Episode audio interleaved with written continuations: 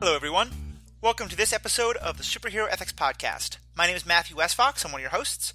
Joining me as always is Jacob, and we have a good good topic tonight that we're really excited to talk to you guys about, uh, one that Jacob came up with, but that I think we um, there's a lot here we're going to dive into. We're going to be talking about the topic of devotion and of patriotism, about what does it mean for our heroes, both our heroes and our villains, to be so dedicated to something, um, love of country, love of um, a cause or an idea or something else, that it might not always be the best. It might be blinding them to something. It might be allowing them to do things that they wouldn't otherwise be, be comfortable doing. What happens when patriotism and devotion and things like that go wrong? Um, so Jacob, how you doing today? And um, what, what, what got this to be a topic you were excited about? So I'm doing all right today, and this particular topic, uh, interestingly, I was finishing reading a book that uh, a friend recommended to me and wants to come on to the, the podcast to talk about, and there was a an underlying theme in there that I didn't notice at first, uh, but as soon as I noticed it, it just immediately sprang to all these other examples of this, because it's a reasonably common trope uh, for, for protagonists that they'll have like devotion to a particular cause or an ideal. Uh, and in this particular book, there were two characters, one of whom was doing just these horrible, horrible things, very, like, very immoral things. Um, and we didn't really understand why, or I didn't really understand why. And then you have this other character who's being upheld as this moral paragon. And then you, uh, when you come down and you learn uh, why this, this character did some of these things, um, the the explanation that comes out is actually devotion to the exact same cause as our as our very mm. heroic protagonist, and it actually makes sense in context. So it's a right. it's like this case where, you know, you get both extremes. You get, you know, this devotion to the cause causing someone to to take these very noble acts, but then that same kind of, of devotion, the same kind of uh, very similar to patriotism in, in this particular context, causing someone to do very horrible, very morally problematic things.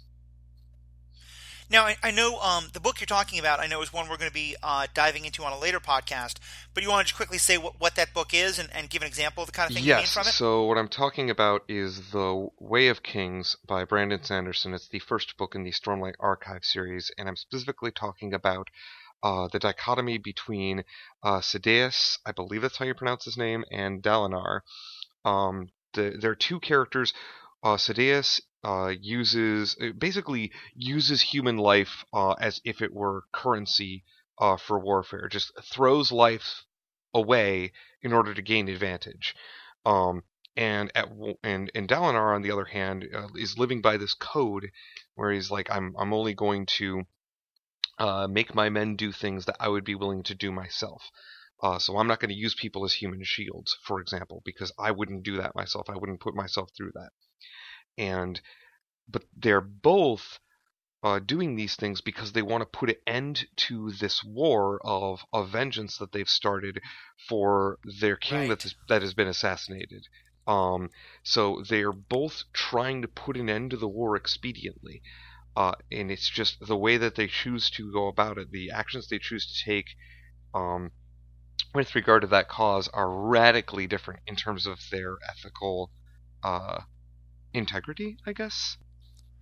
No, I, I, I think that makes makes good sense, and I think the word integrity there is a really good one, because I, I know that, that when you when you told me about this topic, I got really excited, because I think it is one that is, it comes up in so many of the things that we look at um, in, in our media and in superhero stories and the like, and it's also one that comes up so often in our own world. I mean, I know a lot of the times when I'm looking at some of the worst people, you know, in our government or, or in politics or things like that, I, I often start with, I can understand the cause they're coming from, you know, like the whole time, um, you know, so much of the debates over foreign policy and things like that. I, I, I can understand the desire to keep the country safe and to keep people in our country safe. It's just the, the things that people are willing to do for those causes and, and the way that those causes seem to blind people sometimes to, to, to well, I liked your word integrity so much, to, to going against their own values.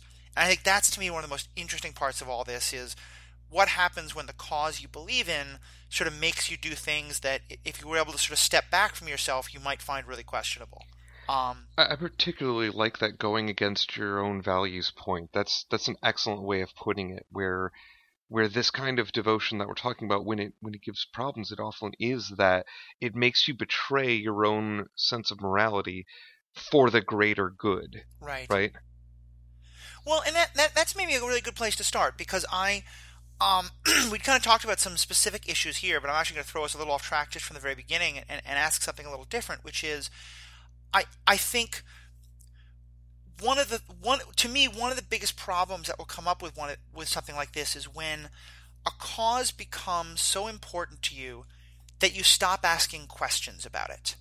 Um, you know, and, and it's kind of what you're saying about how, like, to me, I think what I want out of my heroes, what I want out of the the, the superhero stories that I watch, is to see characters who are who are self-questioning, who are asking themselves, I have this great amount of power, and now I am. I have to ask, you know, Batman says to himself, like, I can't kill.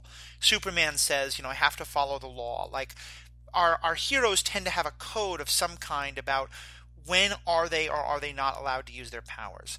And and I think kind of one of the problems we're talking about is when you become so devoted to a cause that you stop asking those kind of questions. Um, and so I'd maybe start there. Like, is there examples you think of of Um, I don't know. We we bunched, we talk a bunch about, but an example you can think of of one where um, the person is so devoted to that cause that they stop doing that kind of self-questioning. Well, uh, there are uh, quite a few examples. I think um, off the top of my head, the because as you were talking, there was one that, that immediately sprang to mind, um, and now I have subsequently lost it. so. Um, It, it's a very common trope. Why am I not thinking of this? Where where a character um, starts down this kind of rabbit hole where they're like uh, they've got it in their head that what they're doing is just, and or what what their end goal is just, and then they start to justify betraying their own precepts, their own moral precepts, because ultimately the outcome is just. The the end, the ends begin to justify the means. So so I, um, I, I can throw in and that I would say, which is sure. Um, probably my favorite villain that we've seen in any of these shows, Kingpin from Daredevil. Um, oh, yes, that is a perfect example. Yeah, go part, on. Part of what I think makes Kingpin such a fascinating character, and I think such a good character, and makes that, that the first season of Daredevil such a good show, is he is just a little bit away from being the protagonist of that show.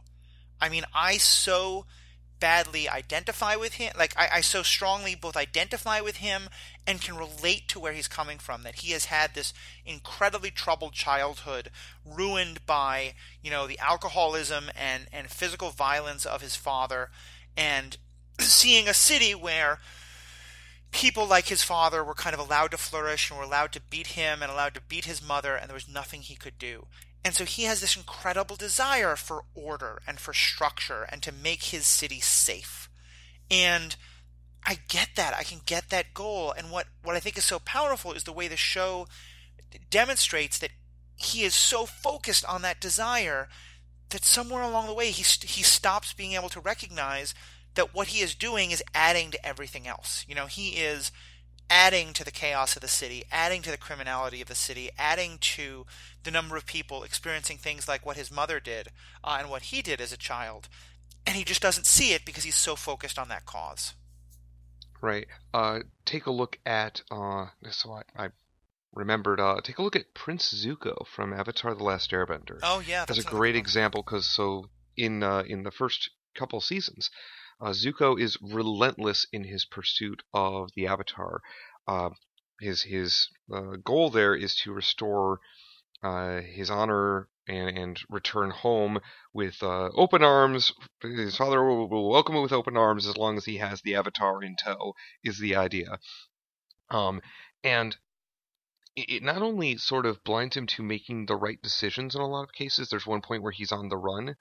Um, and decides to take advantage of a family's hospitality. He, t- he takes advantage of a family's hospitality, and then steals their uh, ostrich yep. thingy. I forget the name of the animal, but like it's a Pokemon he, animal, like everything else. Yes, in the Avatar yes. World. He, st- he steals their Pokemon, and then uh, goes off with it, even though um, everything that, that had been done to the, up to that point, they had showed such compa- compassion and such kindness. And his uncle even questions him on it. And he goes, it's just like, nope, what he's got in, in his head that whatever he does in the advancement of his own um, goals is is justifiable. Yeah. Well, and, and to me, there's something really tragic about both of those stories, and I think a lot of those stories, because, as I said, I think in, in both cases, those characters could be heroes if they weren't so lost in that devotion, you know, because their goals are ones that we completely support in a lot of ways. I mean, not quite so much with Zuko, but somewhat. Um, but with a lot of these stories, I think that there there is that element of tragedy, and I, I think it makes it powerful because... Mm-hmm. You know, th- this to me is the very opposite of the mustache twirler. This is someone for whom their goals are, are one hundred percent I can support. Um, and I, and I want to uh, keep going further into some of the specific issues and problems with devotion, but I, I realized we jumped in so fast I didn't get to ask the, the first kind of overarching question I wanted to, which is, um, to back up a second, is is this kind of devotion and patriotism and things like that, are they always problems? Are there times when we can think of where sort of devotion, even in the extreme, can be a good thing?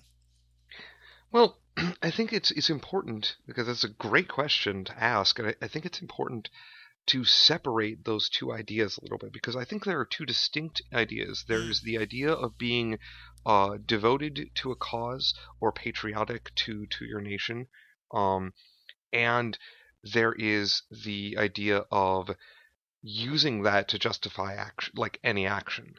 Uh, and I think you can... They they don't always necessarily go hand in hand. One is a danger of the other. One is one is a sort of imminent danger of the other if you if you allow that mentality to rule you. Um, but I think that the idea of of being uh, very patriotic, very very proud of of one's country, uh, is in and of itself not inherently a problem.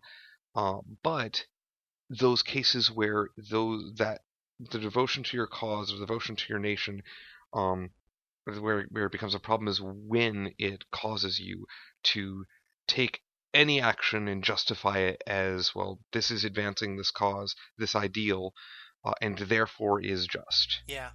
I, I, I think I'm with you there, and I think my, my favorite example of this is Captain America. Um, because Captain mm-hmm. America, I think, is clearly, I mean, his very name and his outfit and everything else, he is meant to be a symbol of devotion to American patriotism and to the idea of American ideals and American justice and, and what is right and good about the United States of America.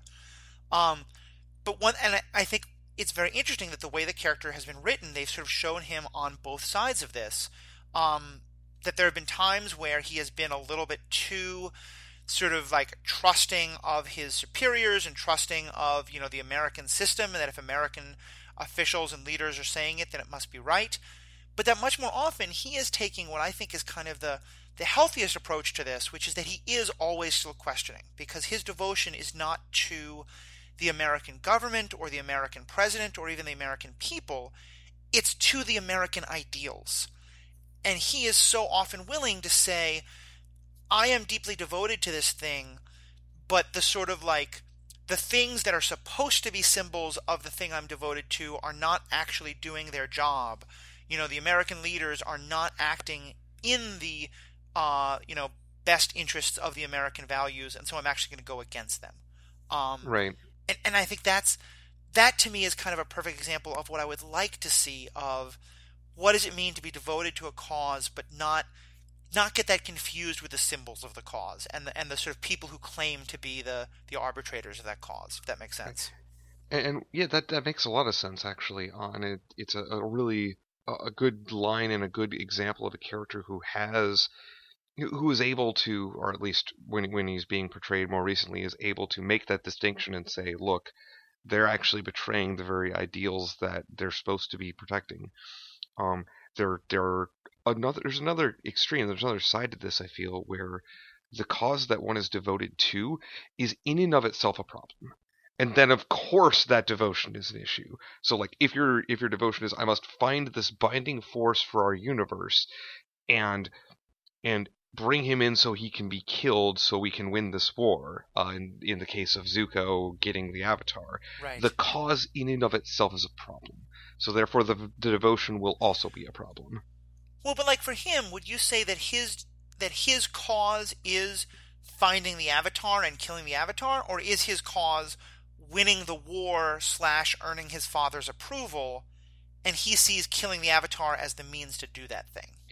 Well, if I'm going to sit here and psychoanalyze Zuko, uh, I think actually his real cause is to be acknowledged, to be respected. Yeah. Uh, because if you, if you, for those who haven't seen the show, time and time again, we see Zuko um, as a character who who tries very hard to accomplish things, and sometimes falls on his face. And we also see the people that are supposed to be his, his family and his friends, with like one exception.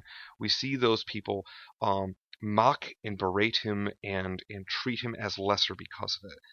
So I think ultimately his the devotion, his cause is actually, I will be acknowledged. You will respect me. I will do what it takes to earn your respect.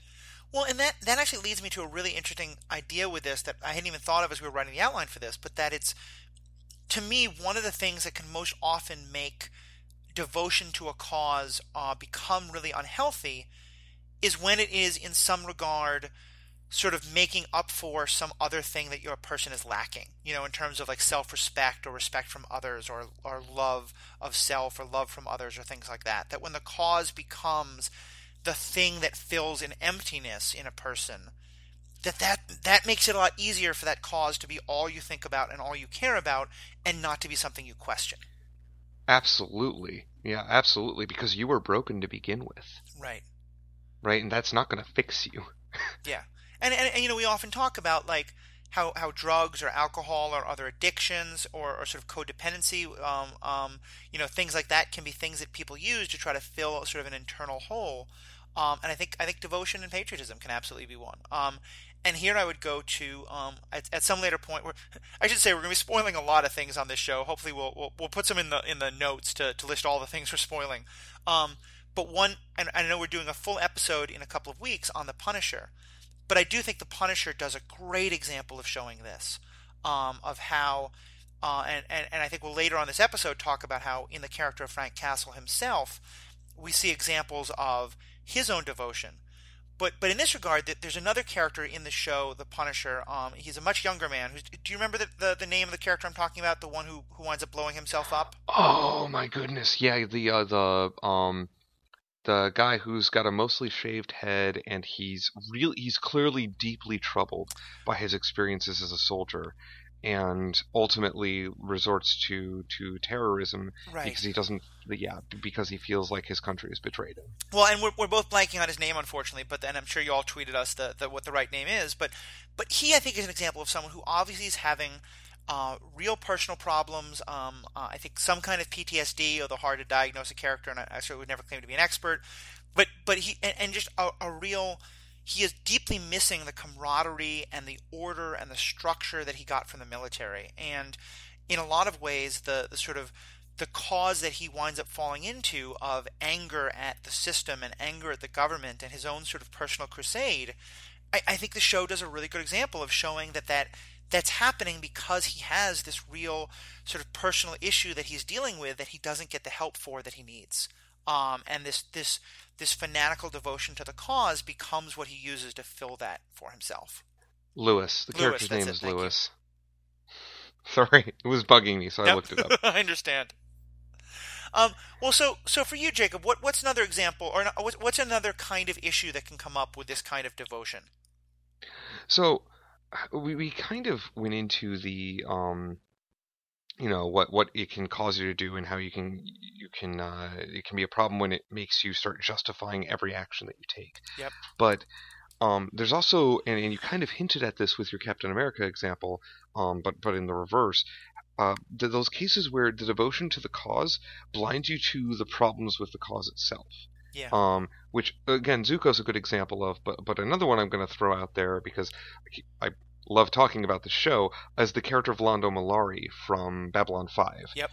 Um, the the character of Londo Mollari is just got this this idea about the the good old days of the Centauri Republic of of his people, and he ends up going down a pretty deep, pretty morally probabilistic, prob- problematic rabbit hole, uh, in the service of trying to restore the former glory of of the Centauri Republic.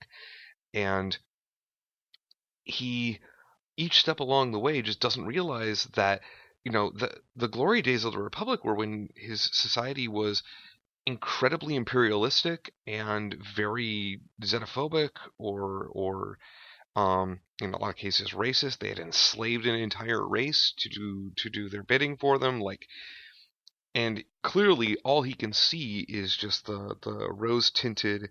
Wouldn't things be so much better if they were like they were in the good old days when, you know, Centauri were real Centauri, or, or however. Yeah.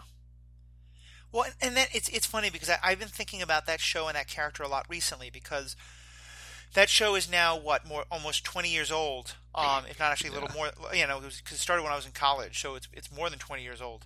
Um, I'm I'm old myself. Um, but the um, but but. But but what is happening today in our own world of the the make a make America great again, and that nostalgic devotion to a past, that I th- what I think Londo highlights so well is that he his devotion is to a past that never took that never was real. You know, it's this it's this because it, it one of the things that it highlights is he doesn't remember it as we were enslaving the Narn, which is the other race that they conquered. He remembers it as we were beloved in the galaxy, and that we were benevolent helpers and good keepers of these of these other people. You know, I think um, one of the things that, that that character highlights so well is that when, especially when the, when the devotion is to a cause like nostalgia, to a cause of wanting to bring back, he says often, you know, the, the good old days, as, as you said before. Mm-hmm. I just apparently needed to try and try his accent out for myself. Um, but but that it, it can really make you. It's not just rose-colored glasses. It's just you're you're you're seeing it as this fundamental good when really there, there was so much damage and, and destruction that it caused. Right, and with Londo especially, uh, we get to the situation where uh, he's he's. made a deal with the devil, right, in yeah. order to to help restore this this era, and that's it, it gets very very far. There's a, a maniac on the throne of the there's a maniac emperor on the throne. By the time he realizes that, wait a minute, uh, this went this this is not what I wanted. Uh, it went way too far, but it was way too late. Uh, for in Uh, ultimately, he couldn't even fix all the problems that he had caused. Right. Uh, as a result of, of this blindness, of this, like, nope, I want it all back the way that it was. Yeah, and I, I think that that's, as you said, what, what it gets to is this idea of where you're, you're being devoted to a cause itself that's problematic. And, and another one that I think of, and, and um, Kingpin is a great example of this, but but there's certainly a lot of others in, in our superhero stories and, and sci-fi and all of it. Um, th- certainly I feel like this is one that comes up a lot in Star Trek when they encounter sort of artificial life and things like this, is the desire for order. You know, this desire of chaos is bad and variance is bad. Funnily enough, I know we, we were just talking about this in terms of problems with variance, but like sometimes you'll get, you get um, these characters who what they want is to create a world without the dangers and terrible veracities of chaos. And It, it seems like a good goal at the start, but but when you realize what they're talking about is a world of complete stagnation, a world of where nothing is any, you know, nothing ever changes and nothing advances unless there's no imagination and no ingenuity and no no chance for development. Um, you realize it's it, it it's not just that it's like what they're doing towards that cause, but that's the cause itself is really a broken one. Yeah, and that's. I think that that's an excellent point, uh, and and it's again, as you say, it's something that we we experience in many different stories, and I think one of the reasons we see it in so many stories is because it's it's a common narrative in life. Yeah. And so we want to uh, we want this these ideas in our consciousness so that we can hopefully be more wary of them. It's sort of like responsible writing, uh, so yeah. that people can hopefully be wary of them when they're experiencing them themselves. I mean, uh, it's sort of that fiction imitates life. Art imitates life. One of my favorite examples of this, and I think we've quoted this before, but it's relevant to here, is there's an episode of Star Trek Voyager um, where Captain Janeway is um, using the holodeck as as an escape, and they're all going to this Irish town, and she's she's trying to basically craft for herself the perfect, like, you know, um, uh, boyfriend type character or romantic partner. And what she starts doing in the romance is anytime he does something that bothers her a little bit, instead of like saying to him, hey, you know, the way you laughed at my joke there, or, you know, the way you kind of made fun of me a little bit, it didn't make me feel good. she changes his programming so that he won't do that thing. Um, mm-hmm. And and like a lot of Star Trek episodes, especially Voyager, it has the subtlety of a brick. Um, but but the end result of all of it is that she comes to realize that having that, and not that I'm saying this is like a, a fanatical cause of hers, but but it's still the same example, that having that same, that having that level of control is actually the last thing she would ever want.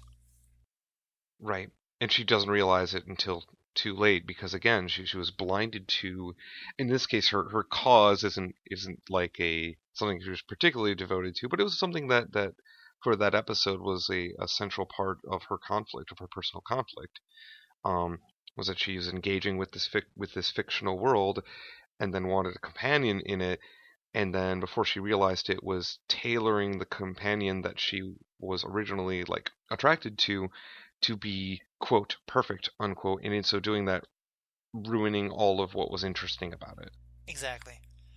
So let, let's shift gears a little bit and talk about um, where do we see this coming up, or what do you think are the issues that come up when it is a cause that we think a person can be or should be really devoted to, um, but but a character where, where their devotion to the cause is going too far and is making them do things, kind of as we talked about before, going against their values, doing terrible things in, in because this cause that they think justifies it. Well, we can talk about uh, Helena Cain yep. from Battlestar Galactica as an example of this, uh, who's, you know, everybody there does not like Cylons. Uh, and mostly that's because the Cylons are trying to uh, genocide away the human race. Obviously, that's something that the human race doesn't really want. Yeah. uh, so here's a cause that we can get behind. And, Let's and, and not just get rid frame, of us. Sorry to interrupt you, but just to frame it, for anyone who hasn't watched Battlestar Galactica, in, in the moment of the show, they have been ninety-nine point nine nine nine percent successful. Like, the yeah. show begins with the human race going from eight billion people to twenty thousand or twenty-five thousand or so. And so certainly that, that desire to stop that, it, it, it, it comes from a very real place, because we've seen the Cylons come incredibly close to the absolute and total annihilation of the humankind. Right. And so it's, it's a very real threat. It's not something that... No, people are panicking over. This is this is really happening, and they were they almost did it already. Um, but uh, what what Cain does in in order to try to stop this, because there's there are these Cylons that are um, that are among us, that are among the humans, and there's this idea that we need to we need to weed them out. We need very strict control. We need to make sure that anybody who is at all suspicious is locked away and possibly putting a bullet in their head. And um and those kinds of things happen under her watch, where she's just she runs such a tight ship that it becomes a you know just this really horrific and and scary environment to to be in.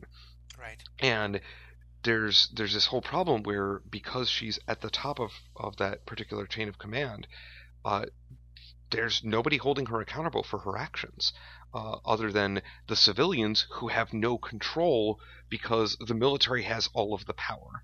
Uh, the military controls the ships that are guiding them, the ships that are protecting them, controls all of the weapons, controls... Um, who gets taken away out of be out of uh, suspicion of being a Cylon, controls where the food goes. It's like right. this whole thing.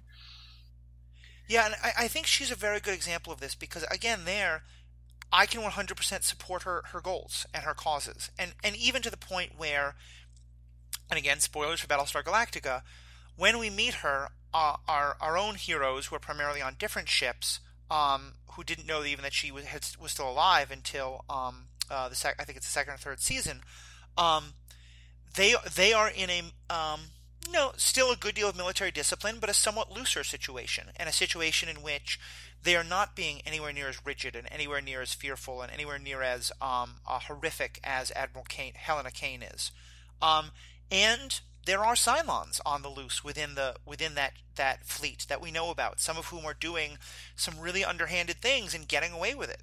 And and so there is that small part of you that's like, I get where Helena's coming from. I get where her devotion to doing this comes from. But but and I think what the show does a really good job of is you start by sort of thinking, yeah, maybe she's got the right idea. But then as you start to realize the, the horrific lengths she's going to, you know, thing you know, with things like letting ships starve if they go against her, or Cylon prisoners who are being sexually assaulted and, and horribly abused and molested and, and tortured. Um, and the same thing happening to, to humans who might not be as rigidly anti-Cylon as anyone thinks.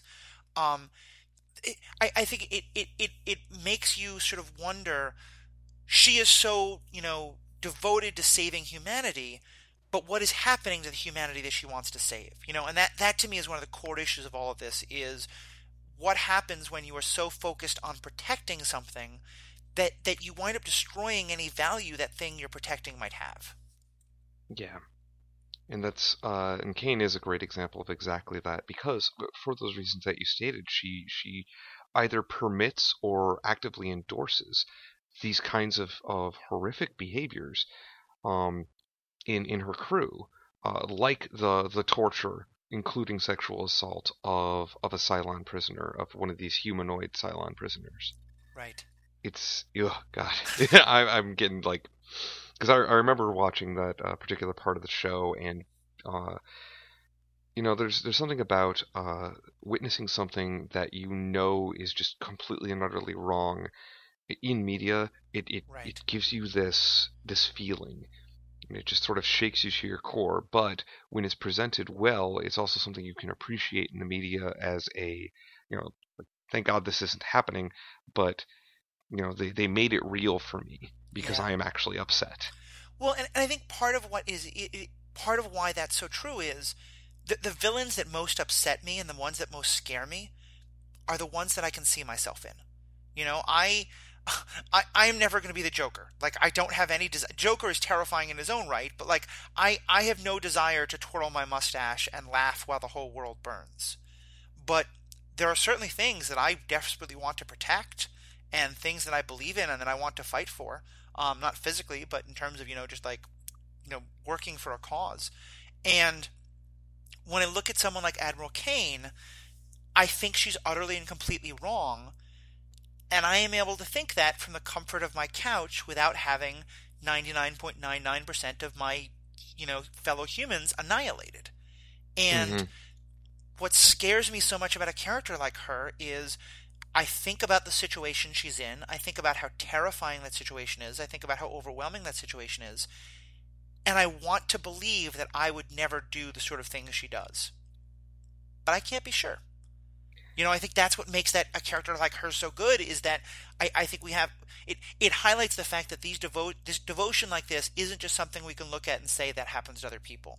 I think it's something that a lot of us have to challenge and say, It, is there a likelihood that, that we would fall into those kind of things, you know? And I, um, um, not not to keep pulling it back to our own real world, but I think what has happened in this country since nine eleven and and in, and in recent years is exact proof of that. Of we can start compromising our own ideals, and we can start, you know, forgetting the things that we're supposed to believe in because we are so devoted to this cause of winning the fight and of staying safe.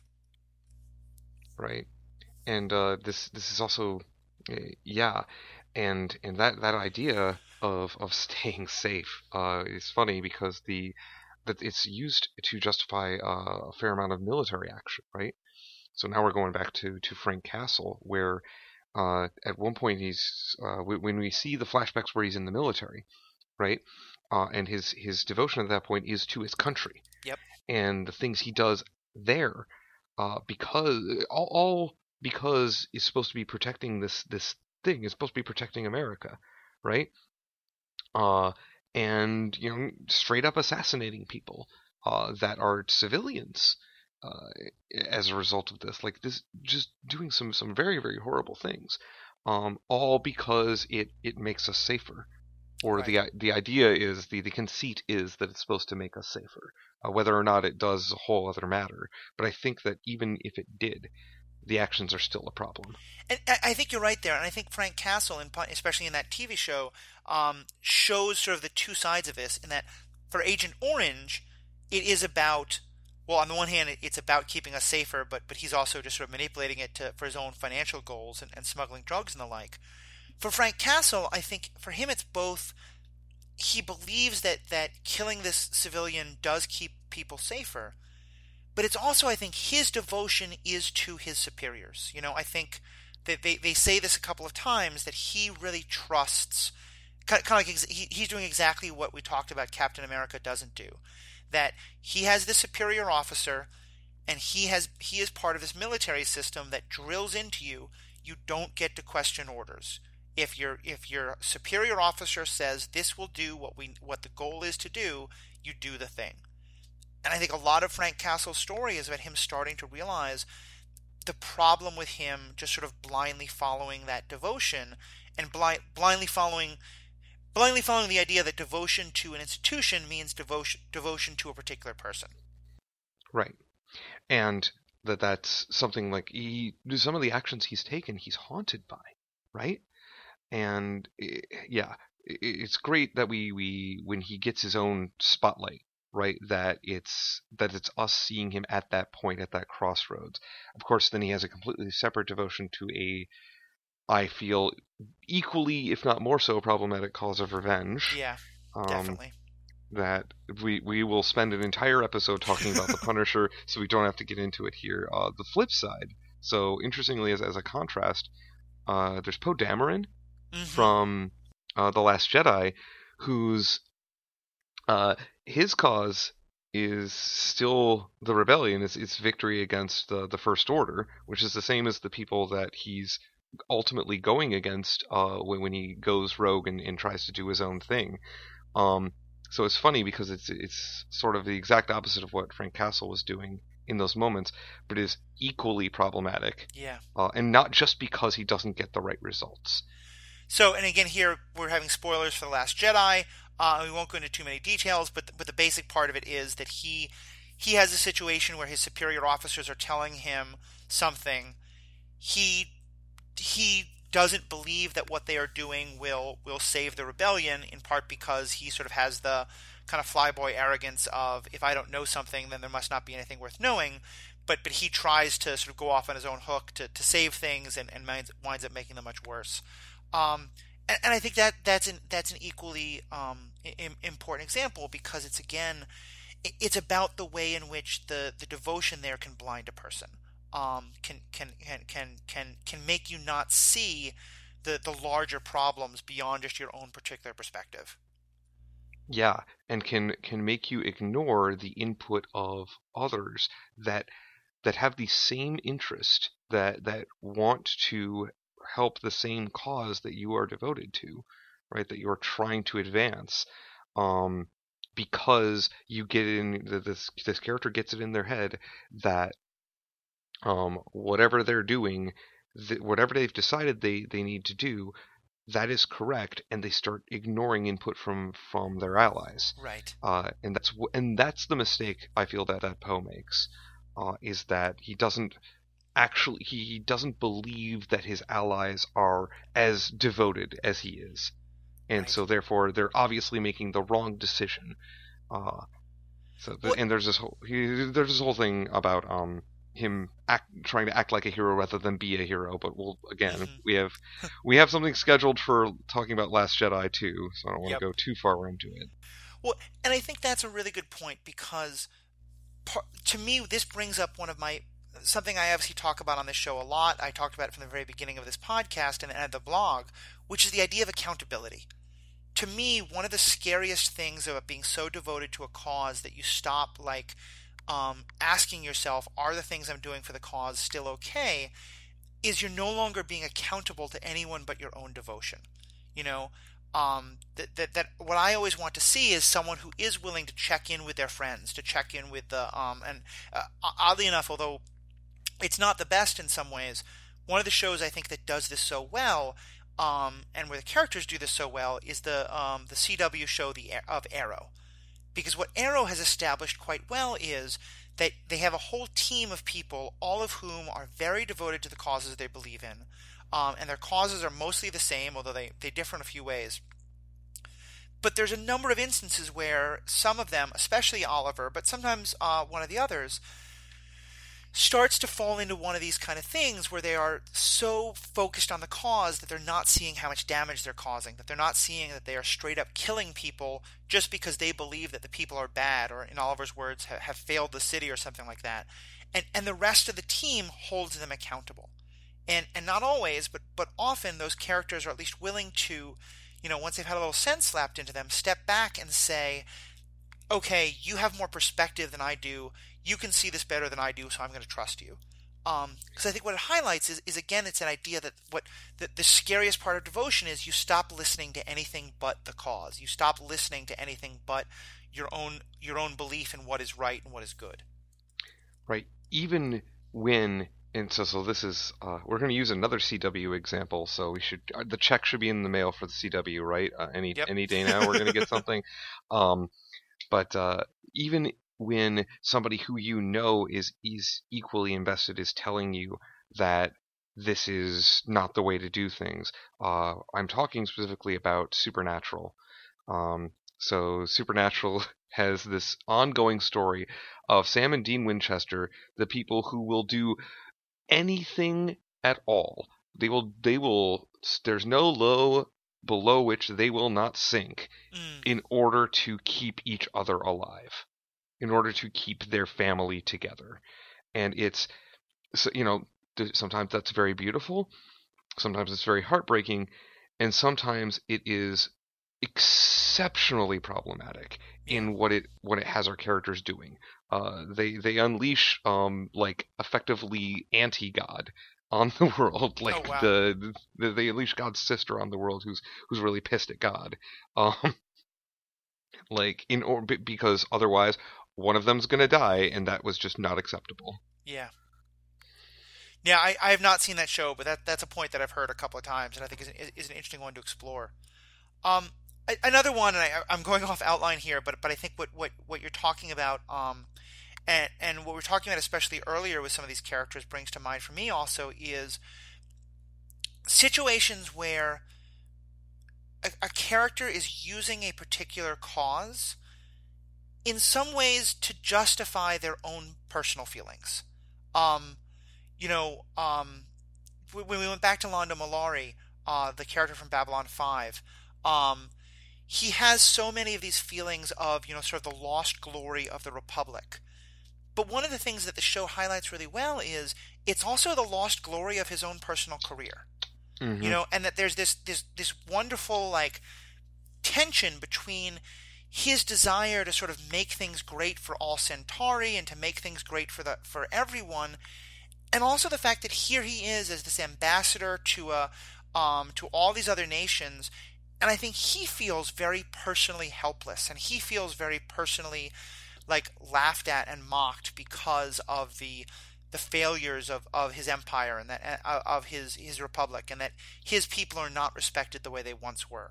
Um, And I, I think this is a, a one, again, that w- folks can easily relate to, that there are times when, you know, a personal desire for revenge becomes a a a need for national justice, or a personal fear or a personal vendetta can can can allow you to convince yourself that you're working for this much higher cause, you know, patriotism or devotion, when really at the end of it, it's just about your own personal motivations.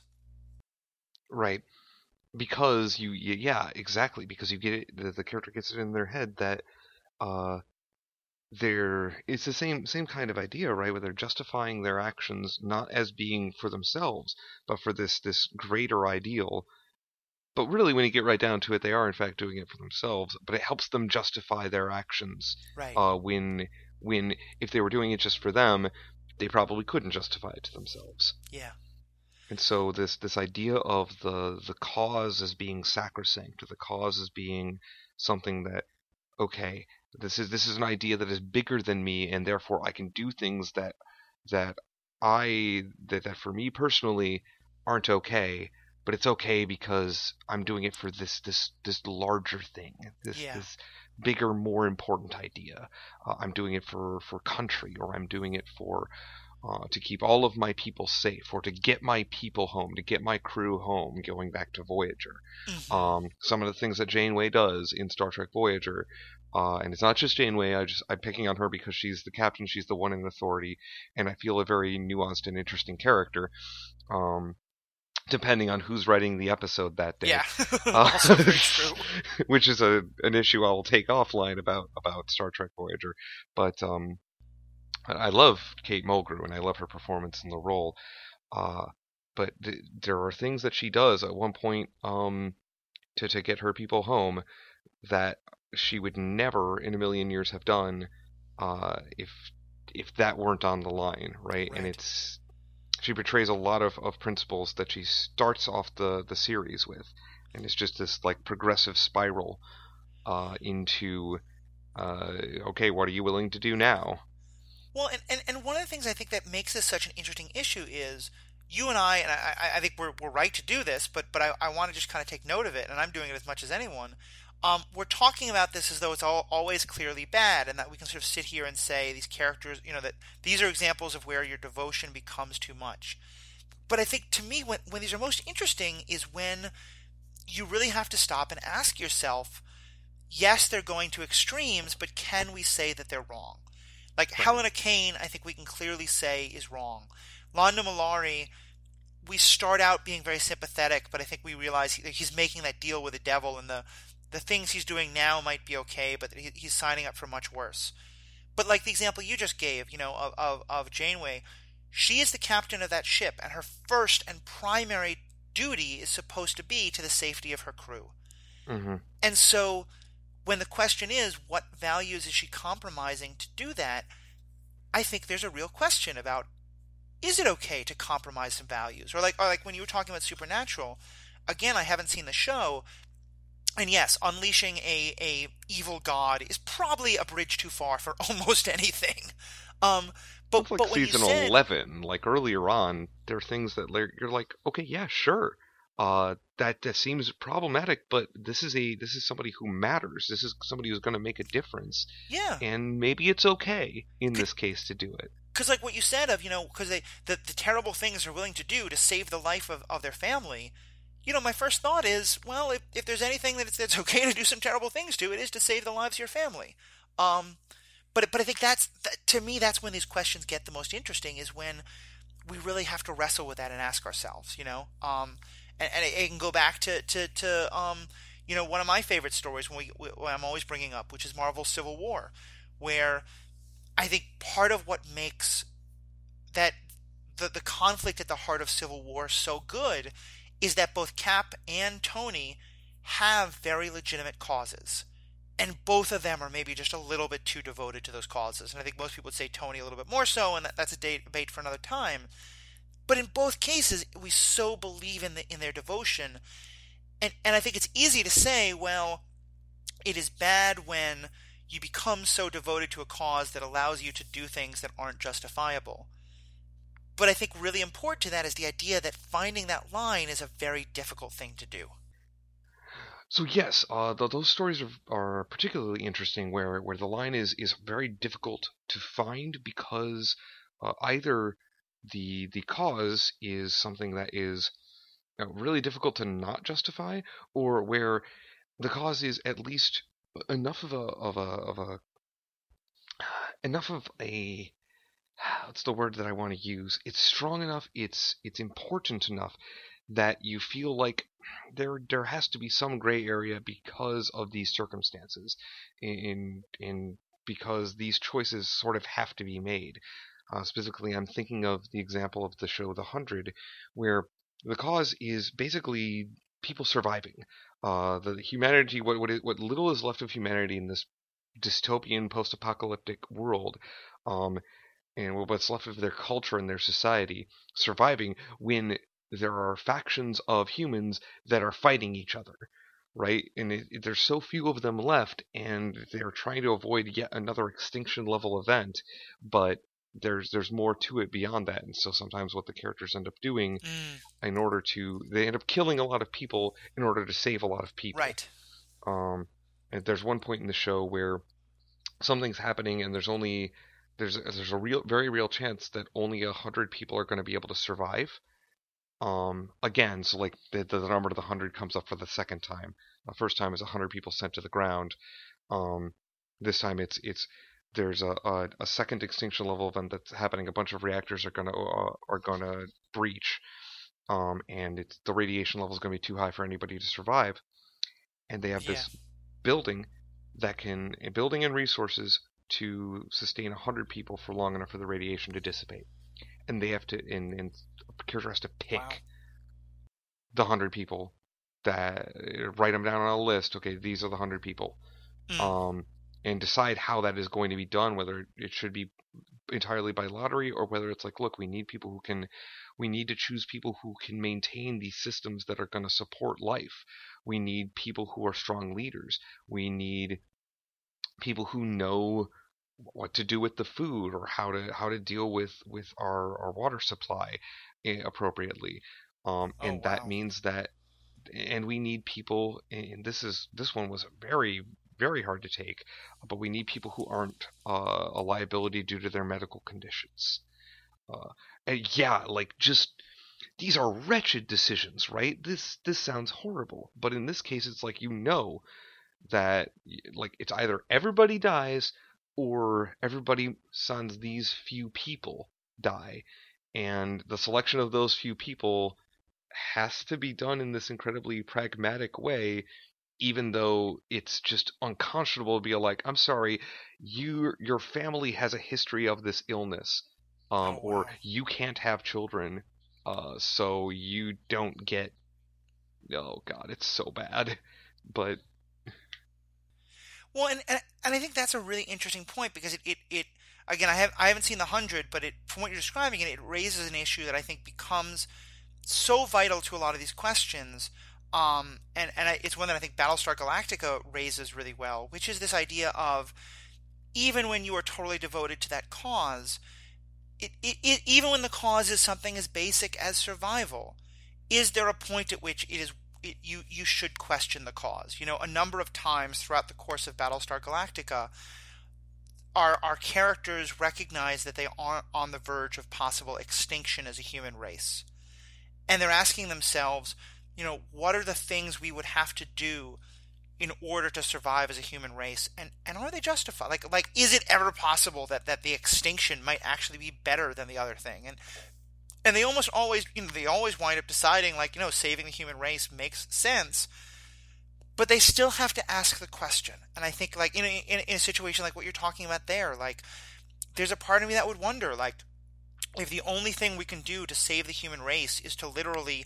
have to divide up the worth of humanity based on their value in, in a post-apocalyptic world. Like, is humanity under that circumstance worth saving, or saving in that variety? I, I don't think it's an easy question, yes or no, but I think it, it's it's a great question to have to ask.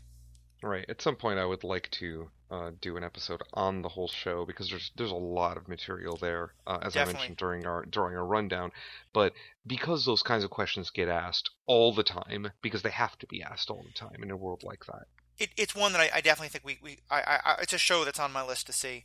Um, two other uh, one other quick one that I want to bring up, and we probably start to wrap up and hear any last thoughts you have. Uh, one I'm just gonna say is quick a throwaway, and then the last one to kind of discuss a little bit. Um. Just, just going back to that character of Kingpin, I think it's worthy. It's worth thinking about the issue of when your devotion to a cause is so strong that it allows you to be manipulated by people who don't believe in your cause.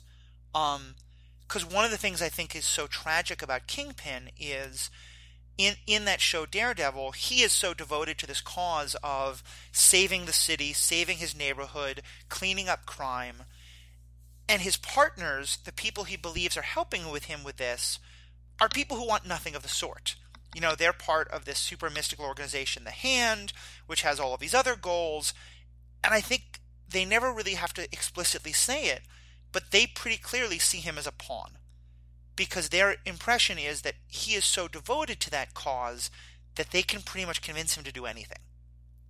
And do, in a lot yeah. of cases. Right, uh, in, in that way, his character is quite tragic, uh, and it's and I think it's it's a great point that that, um, and one that we do see in, in some of these stories where somebody's somebody's uh, I'm trying to use a different word because we've used the word devotion probably two hundred seventy-seven times yeah. now, um, but where your um, and now I can't think of another word as a result, uh. Where your um, fanatical passion for something, yeah, fanaticism, where, where, where yeah, where, where your inclination, where your your ideals, uh, actually create a situation where people can make you betray them without you realizing it. Right. Yeah, and I, I think that, that that's so true. And I, I will just um we don't have time to discuss it, but I just want to make sure I mention at least my, my own the sort of my personal example of all of these things, especially of the the last part of devotion that we didn't get to talk about, but which is where devotion is motive motive where the primary motivation is fear, where you're acting out of fear of of a terrible thing happening, and you're so devoted to stopping that thing you're afraid of. Um, and my fa- favorite character in that regard, and possibly in any of these things, um, is Amanda Waller. Um, portrayed so well, especially in Batman the Animated Series, but also I think one of the few really good parts of the Suicide Squad movie. You know, she is a character who sees Superman come to Earth, sees the potential of Superman going bad, sees the other Kryptonians, and has a, a completely legitimate fear of these superpowers being turned against the people of Earth, and the people of Earth being enslaved or wiped out. And she is willing to go to great lengths, both to try to limit that. You know, she tries to hold on to as much kryptonite as she can so that she can protect the world against Superman. She tries to sort of build in these protections to, to greatly limit the powers of the superheroes. And, and in the case of the Suicide Squad, she she literally enslaves people and forces them to to do her bidding to try and stop these great evils. And she is such a strong character, and what I think makes her such a good character is that um her fear is justified, you know, and I don't, I don't know if the things that, that she does because of that fear are justified, and I think they're probably not, but it's not like she's paranoid. It's not like she is overreacting. I, and I, I imagine that if I woke up tomorrow and found out that there was a Superman level of power in the universe that had come to Earth and had the potential to be mind controlled, as does happen to Superman at times, I'd be terrified right. too. And I like to think that there would be limits on what I would do with that fear, but I'm not so sure there were. And and I think that's what makes a character like Amanda so yeah. powerful. And, and interestingly, there, there's a very uh, there's there's a very clear contrast and comparison that can be made between Amanda Waller uh, and the, the ideas that you bring up about how she seems to be principally motivated by fear, but her fear is justified. And General Talbot from Agents of S H I E L D, Uh, very, very similar characters, actually, I think, in, in a lot of ways. Um, at least my understanding, I, I haven't seen very much material with Amanda Waller in it, but what I have seen, they do strike me as similar characters from their from their motivation. They are portrayed in radically different ways. Um, I think yeah. because uh, Waller takes the leap a lot faster, um, and in some cases, like, I'm not even going to sit here and say that she's wrong. Uh, to do uh, some of the things that she does are absolutely wrong, um, but a lot of what she does, it makes sense, and it is based off of a, a very real danger that uh, to the world, and it's so so her motivation is is sound. Uh, it's just that obviously she's willing to cross a line uh, that I. You know, we, we, we don't want our heroes crossing those lines, right? We don't want our heroes enslaving right. people. We don't want our heroes um, using people to their own purposes. Uh, so, like, we, we don't want uh, Ozymandias from The Watchmen, right? We want everyone to be... Right. We want our heroes to be straightforward with us rather than manipulating the whole of society to, to towards some end, right? To, to try to unify all of humanity or whatever by... by doing terrible things and killing a bunch of people. Yeah. No, I, I think you're right. I think I think the General Talbot example is a really good one, and I think not coincidental, because with both S H I E L D and General Talbot and, and earlier Nick Fury, who is kind of in that same place where he's, you know, willing to try and use the Tesseract to make weapons, uh, and Amanda Waller, like in those two different universes, all of those people that we're talking about are the non-powered humans who are doing their best to try to come up with the way to keep humanity safe, or their country safe, or their world safe from these new powers. Um, and I think it's, I don't think it's coincidental that, that both of those characters in those two different universes have these same sort of moral conflicts, because this conflict of what do you do when, when this great power exists and this great power could be used in terrible ways, it, it, the idea that it would prompt people to go to great and perhaps terrible lengths to protect humanity from that, I think, is a very real one, and one really worthy of exploration. And I especially, just one one more thought on this, because I can finally bring a comic book into this. Um, this is a, a graphic novel that I read, but it's it's a case where our sort of poster child for the the non-powered hero in the D C universe, uh, Batman in this case, right? Okay. One one could argue that he has two powers, one of which is money, and the other of which is uh, always having the right tool for the right task whenever, and the third of which is world's greatest detective, but none of them are really superpowers. Um, yeah. But uh, there's there's a storyline in Justice League, and in I I don't know if they've rebooted Justice League at this point or not, but there's a storyline called Tower of Babel, where we find out that Batman is the only member of the Justice League with without powers, has created right. a pile of failsafes to take down each and every member of the Justice League in case they went bad, in order to protect Earth, in order to pr- protect their watch. Um, and Tower of Babel's plotline comes about because one of the... I think it's Ra's al Ghul uh, finds this. Yes, I'm, I'm pretty sure he's the central villain of that particular plotline. Uh, finds these failsafes and uses them, and enacts all of them at once. Gets uh, Wally West... Um, basically imprisoned within the Speed Force, if I recall correctly. He's like constantly vibrating and, and is in danger of dying as a result of it. Um, obviously, mm-hmm. Superman gets gets K-bombed. Um, and I, I, there's no need to go through all of it, right, uh, for, for each and every one. But right. there's this the, the the point is that here's a hero. We, we most of the time we are willing to concede that Batman is a hero.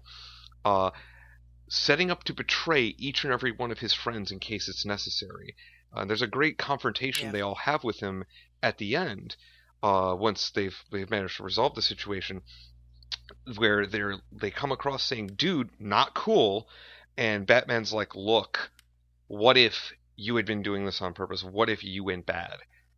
I can't do. I can't take you out without things like this. I have to think about these sorts of things. If I go bad, each and every one of you can stomp me. And there's nothing I can do about it. Yeah. You can just crush me like a bug. Uh, but I need to make sure I, that we're protected from everybody, including ourselves." Um, and they ultimately concede that, yeah, okay. And I remember that episode. It was a great one. And if I remember correctly, that episode is part of where we find out that Amanda Waller has been doing similar things, or at least that there's there, there's some discussion between Batman and Amanda Waller about how on some level what they're doing is very similar, just one from inside the Justice League and one from outside.